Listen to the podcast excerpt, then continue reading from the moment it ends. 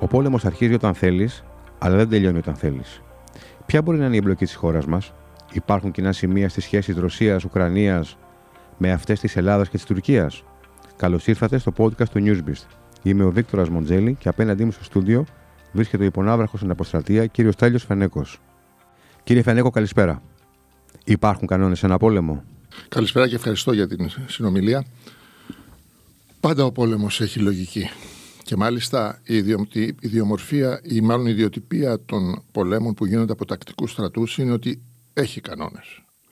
Το κακό είναι ότι στις συγκεκριμένες μορφές όπου δεν έχει κηρυχθεί καν πόλεμος, πολλές φορές αξιοποιούνται και άτακτοι, μισθοφόροι, ιδιωτικές εταιρείες, οι οποίοι δεν υπακούν σε κάποιους κανόνες και είναι υπεύθυνοι για τα χειρότερα εγκλήματα. Ενώ ο τακτικός στρατός έχει το στοιχείο της διοίκησης και της αυτοσυγκράτησης. Τι ακριβώς συμβαίνει εδώ και ημέρες στα εδάφη της Ουκρανίας, Γιατί, όπως μας είπατε, η εισβολή δεν χαρακτηρίζεται ως πόλεμος; Διότι αφενός δεν έχει κηρυχθεί πόλεμος, συνεπώς υπάρχει ένα ζήτημα διεθνούς δικαίου και ήταν αυτό που επικαλέστηκε και η Τουρκία για να μην ανοίξει τα στενά του Μοντρέ, για να, να τα έχει ανοιχτά τα στενά στην αρχή, που είπε ότι δεν υπάρχει κηρυγμένος πόλεμος ώστε να έχει εφαρμογή το διεθνές δίκαιο για τα, στενά του, για τα στενά, η συνθήκη του Μοντρέ δηλαδή.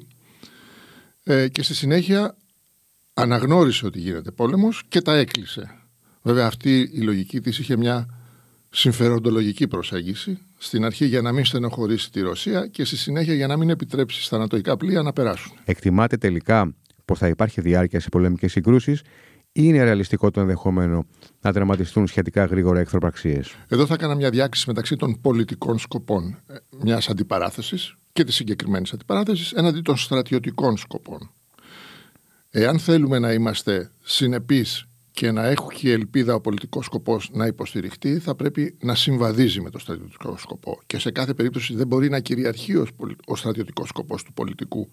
Εδώ λοιπόν έχουμε μια τελείως διευρυμένη αντίληψη για τον πολιτικό σκοπό από πλευράς Πούτιν, ενώ στην αρχή ξεκίνησε με μειωμένο πολιτικό σκοπό, που δεν ακολουθείται όμως με το στρατιωτικό σκοπό οπωσδήποτε που έπεται. Αυτή τη στιγμή δηλαδή ο στρατιωτικός σκοπός δεν έχει επιτευχθεί ελέγχονται μεν οι πόλεις, ελέγχονται οι ενδιάμεσες αποστάσεις και τα συστήματα επικοινωνίας, όμως εξακολουθούν οι Ουκρανοί και μάχονται και δεν έχει καταλάβει το διοικητικό κέντρο της χώρας. Άρα, προκειμένου να πετύχει τους πολιτικούς σκοπούς, πρέπει να διευρύνει τους στρατιωτικούς και αυτό είναι που με φοβίζει. Από την εμπειρία σας, Φοβάστε την εμπλοκή και άλλων χωρών. Σε πρώτη φάση αυτό που με φοβίζει είναι ότι προκειμένου να πετύχει τον στρατιωτικό του σκοπό για να υποστηρίξει τις απαιτήσεις του στη διαπραγμάτευση, ότι θα αναγκαστεί να μπει πολύ δυναμικά στις πόλεις και να έχουμε 100 βεστημάτων από πλευρά αμάχων. Αν αρχίσουν και βομβαρδίζουν δηλαδή τα αεροσκάφη στο μέλλον, σύντομα, δεν τον παίρνει για πολύ χρόνο, τότε θα μπορεί να έχουμε 100 βεστημάτων. Και αν έχουμε 100 βεστημάτων, τότε αναγκαστικά και η Ευρωπαϊκή Ένωση και το ΝΑΤΟ θα πρέπει να τοποθετηθούν πιο δυναμικά εάν δεν κάνουν τώρα άμεσα ορισμένες ενέργειες για να σταματήσουν τη δρυμύτητα της στρατιωτικής επιχείρησης. Λέγεται πως κάθε μέρα του πολέμου κοστίζει στη Ρωσία γύρω στα 10 δισεκατομμύρια ευρώ. Σας φαίνεται λογικό ένα τέτοιο νούμερο; Μπορούν να το αντέξουν αυτό οι Ρώσοι; Ναι, είναι λογικό από την πλευρά των στρατιωτών που έχουν κινητοποιηθεί και των μέσων και των πυρομαχικών που εξαντλούνται. Είναι πανάκριβα. Όμως πιστεύω, γι' αυτό επέμενα στον χρόνο, ότι ο χρόνος τον πιέζει. Και επειδή τον πιέζει ο χρόνος και επειδή θέλει να δείξει στη διεθνή κοινότητα ότι είναι αποφασιστικός και ότι θα κερδίσει, φοβάμαι ότι θα αναγκαστεί να αυξήσει τη δρυμύτητα των επιθέσεων προκειμένου να φανεί ότι κέρδισε και προκειμένου να γλιτώσει τη φθορά του χρόνου που θα συνέβαινε αν συνέχιζε να επιχειρεί επί μακρόν. Γι' αυτό πιστεύω ότι θα αυξήσει τη δρυμύτητα των επιθέσεων και αυτό είναι που με τρομάζει. Η Δύση απαντάει στη Ρωσία κυρίως με κυρώσεις που έχουν οικονομικό πρόσημο. Μία τακτική, μπορούμε να πούμε, είναι να αφήσει τους Ρώσου να ματώσουν οικονομικά από αυτόν τον πόλεμο; Εδώ θίξατε ένα πολύ ενδιαφέρον θέμα. Η επιθυμία της Αμερικής ήταν να συσπηρώσει καταρχάς την Ευρωπαϊκή Ένωση υπό την ομπρέλα του ΝΑΤΟ, δηλαδή να χειραγωγήσει την Ευρωπαϊκή Ένωση εν πωλής, στον τρόπο που θα κινηθούν στο μέλλον στα αμυντικά ζητήματα. Η Αμερική αυτή τη στιγμή ανταπεξήλθε στην αρχή στις προκλήσεις ρητορικά λέγοντας ότι θα εμπλακώ, τώρα δεν εμπλέκεται και αφήνει τον Πούτιν να εκτίθεται όσο μπορεί περισσότερο. Δηλαδή, όσο διευρύνονται οι στρατιωτικές επιχειρήσεις στο έδαφος και όσο πιο πολλοί άμαχοι σκοτώνονται, όσο πιο πολλοί άνθρωποι φεύγουν και αυξάνεται το ανθρωπιστικό πρόβλημα, τόσο πιο πολύ εκτίθεται ο Πούτιν. Πράγμα που το είδαμε και στην απόφαση των κρατών στη Γενική Συνέλευση του ΟΗΕ, που ήταν συντριπτική. Ποτέ άλλοτε δεν είχε επιτευχθεί τέτοιο νούμερο. Άρα αντιλαμβάνεσαι ότι είναι ένα ζήτημα αυτή τη στιγμή αντίληψης στο όλο τον κόσμο για τον Πούτιν και τις επιχειρήσεις του, πράγμα που το εκμεταλλεύεται η Αμερική και τον αφήνει να εκτίθεται. Ήταν προετοιμασμένος ο Πούτιν για την αντίδραση των ΗΠΑ και της Ευρωπαϊκής Ένωσης. Είχε υπολογίσει ότι το ΝΑΤΟ και η Ευρωπαϊκή Ένωση θα έχουν μια επιφυλακτική στάση. Και οι απειλές που, που, που έκανε ήταν κυρίως για τις χώρες της περιφέρειας στη Ρωσία που είναι πολύ επιφυλακτικές στο να δώσουν τη συνένεσή τους για επίθεση εναντίον της Ρωσίας, γιατί θα είναι οι πρώτες που θα υποστούν το πλήγμα. Πίστευε λοιπόν, και έτσι έγινε, ότι μέσα στους κόλπους της Ευρωπαϊκής Ένωσης και του ΝΑΤΟ αυτές οι χώρες θα λειτουργήσουν ανασχετικά σε οποιαδήποτε δράση επιθετική του ΝΑΤΟ και της Ευρωπαϊκής Ένωσης. Δηλαδή, στόχευε στην μη συνοχή στη λήψη απόφασης από πλευράς Ευρωπαϊκής Ένωσης κυρίως. Και παρά το γεγονός ότι η Ευρωπαϊκή Ένωση φαίνεται να είναι ενωμένη σε ό,τι αφορά τους εξοπλισμούς της, είμαι βέβαιος ότι όταν θα ετίθε το θέμα να εμπλακούν στη μάχη, πολλές χώρες θα προέβαλαν αντιρρήσεις σοβαρές για την εμπλοκή τους. Από εδώ και πέρα, λοιπόν, με ξενίζει το γεγονός ότι όλη η Ευρωπαϊκή Ένωση χειροκρότησε τον εξοπλισμό με 100 δις της Γερμανίας, διότι αυτό μου δείχνει ότι στρατιωτικοποιείται η ζωή μας πλέον στην Ευρώπη. Το ΝΑΤΟ αποφάσισε για αύξηση των κονδυλίων του 20 δις μες στο 22-23, που σημαίνει ότι και εμείς συμμετέχουμε με 500 ακόμα εκατομμύρια για τις εξοπλιστικές ανάγκες του ΝΑΤΟ και γενικά η αντιπαλότητα που δημιουργείται μεταξύ Ευρώπης κυρίως, Ρωσίας και ΝΑΤΟ δεν είναι καλή για όλο τον κόσμο, ούτε για τη Ρωσία, ούτε και για τον δυτικό κόσμο. Λαβαρχέ, υπάρχει άποψη πως τα όπλα φτιάχνονται για να λειτουργούν, με ό,τι συνεπάγεται αυτό. Την εστερνίζεστε εσείς; Τα όπλα κυρίως φτιάχνονται για αποτροπή, να φοβάται ο αντίπαλος. Το να λειτουργούν πρέπει να λειτουργούν και πρέπει να δείχνεις ότι είσαι αποτελεσματικός. Όμως στο σύγχρονο κόσμο που ζούμε, την λογική των πυρηνικών την έχουμε αφήσει πίσω. Όποιος επικαλείται πυρηνικά σήμερα είναι ένας δεινόσαυρος του ψυχρού πολέμου, ο οποίος κουβαλάει μαζί του μια παθογένεια. Ο νέος κόσμος είναι ανοιχτός. Οι νέοι άνθρωποι ταξιδεύουν. Έχουν οι επιχειρηματίες έχουν σε όλο τον κόσμο δράσεις. Δεν μπορεί να πάμε βήματα πίσω επειδή κάποιοι θυμήθηκαν τα πυρηνικά και απειλεί ο ένας τον άλλον και στοχεύει ο ένας τον άλλον. Και θα πρέπει όλος ο κόσμος και όλοι οι νοήμονες άνθρωποι να τοποθετηθούμε και να δείξουμε την αντίθεσή μας σε αυτή την αντιπαλότητα. Οι αναφορές που έγιναν από αξιωματούχους για ένα πυρηνικό πόλεμο έχουν βάση; Σε όλα τα συστήματα και στην Ρωσία και στην Αμερική υπάρχουν οι περιστερές και οι ιέρακες.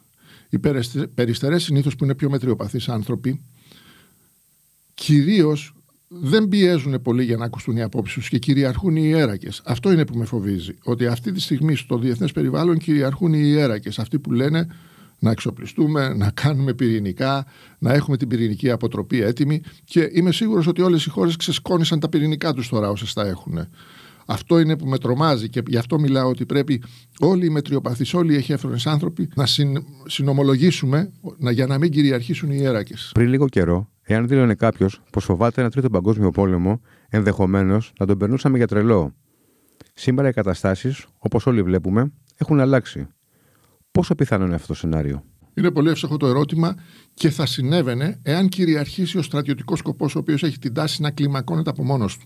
Ο στρατιωτικός σκοπός έχει ένα στοιχείο κλιμάκωσης.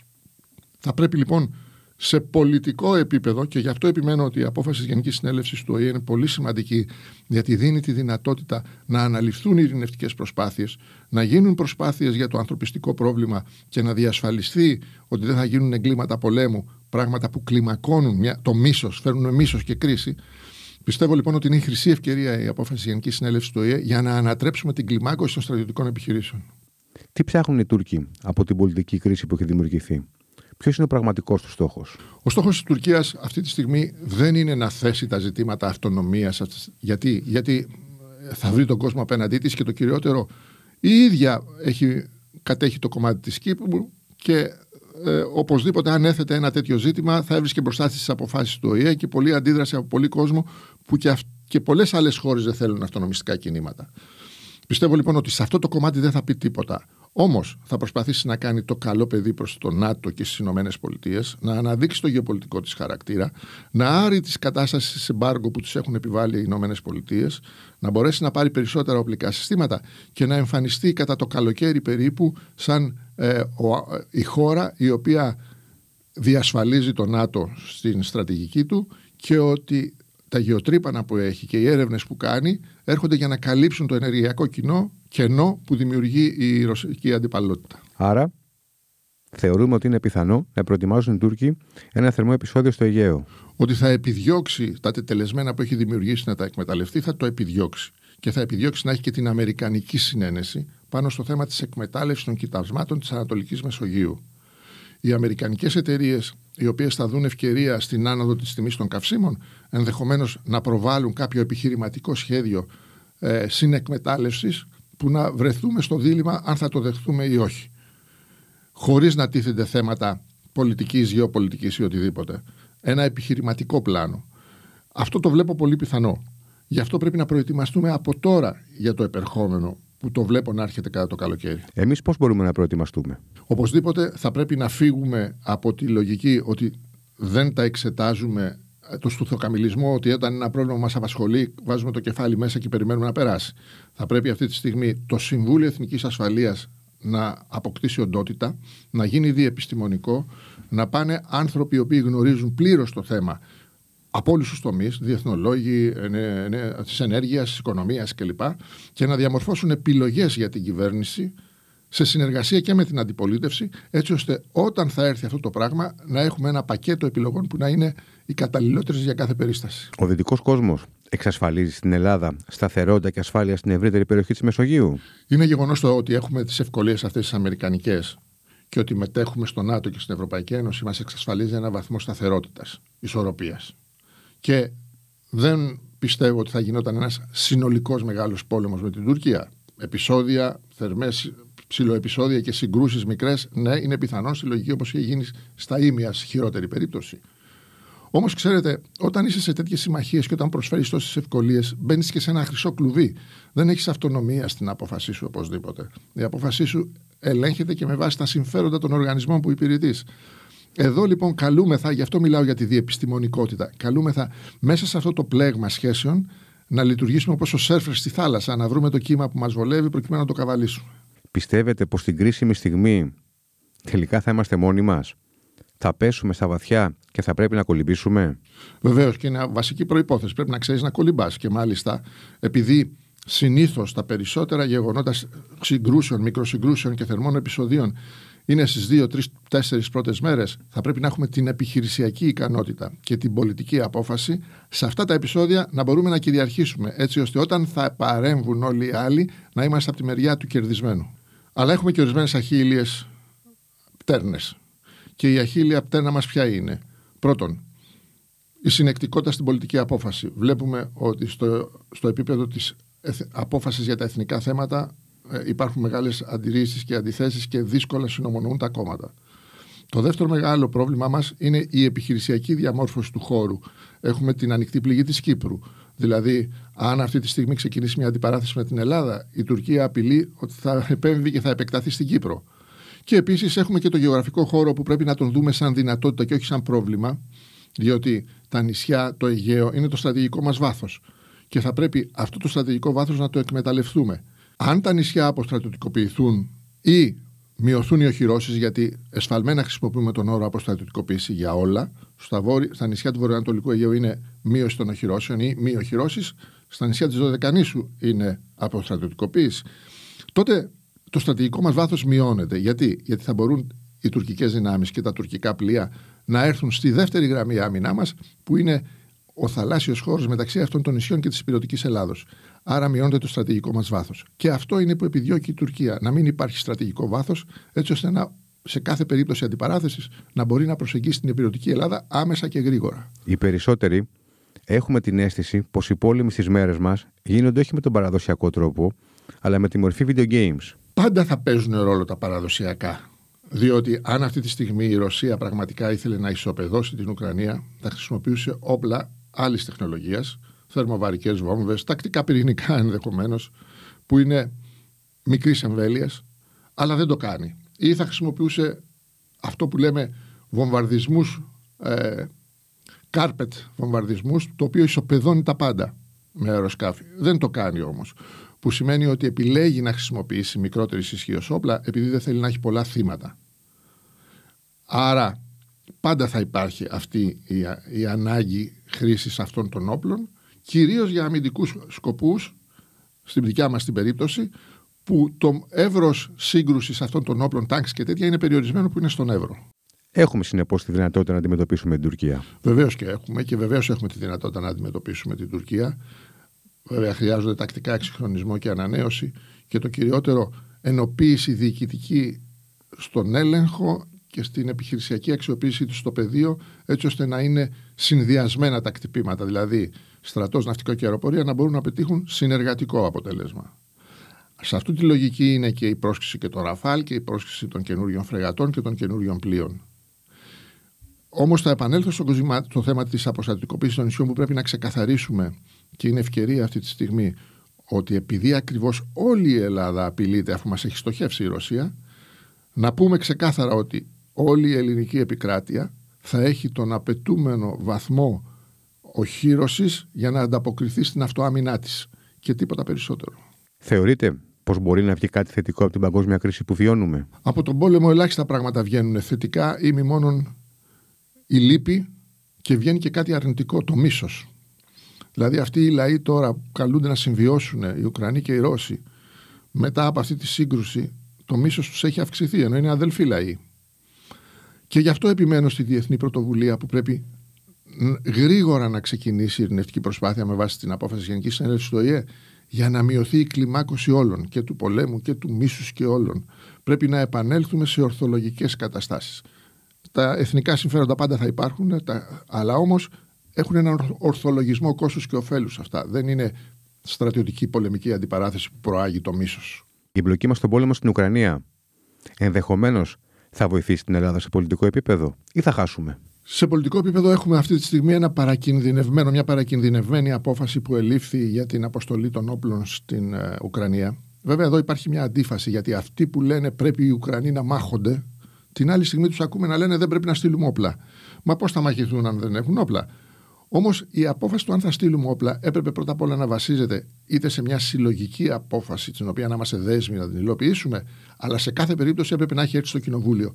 Διότι από τη στιγμή που κάθε ανάπτυξη δυνάμεως στο εξωτερικό είναι υποχρεωμένη η κυβέρνηση να το φέρνει στο Κοινοβούλιο, ανάπτυξη πόρων και δυνάμεων στο εξωτερικό είναι και η αποστολή όπλων. Θα έπρεπε να έρθει στο Κοινοβούλιο, να ακουστούν τα επιχειρήματα, οι αντιθέσεις, διαφάνεια, να ξέρει ο λαός τι συμβαίνει και να πάρθει η απόφαση που θα έπρεπε να πάρθει. Είναι γεγονός ότι οι ιδεολογικές αντιπαραθέσεις είναι τέτοιες που έχουν αυξήσει το χάος ανάμεσα.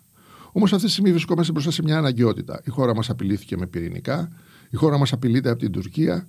Καθημερινά έχουμε προκλήσεις, είτε είναι το μεταναστευτικό είτε είναι άλλα ζητήματα. Δεν γίνεται να μην ομονοήσουμε, τουλάχιστον σε ένα βαθμό. Γι' αυτό πιστεύω στην κοινοβουλευτική διαδικασία ότι δεν μπορεί καμία κυβέρνηση να την αγνοεί και γι' αυτό πιστεύω και στο Συμβούλιο Εθνικής Ασφαλείας, το οποίο δεν είναι σύμβουλος του Πρωθυπουργού. Το Συμβούλιο Ασφαλείας οφείλει να ομολογήσει σαν διαμεσολαβητής μέσα στις αντιθέμενες απόψεις, έτσι ώστε οι επιλογές που να προάγονται στην κυβέρνηση να έχουν το στοιχείο της σύνθεσης.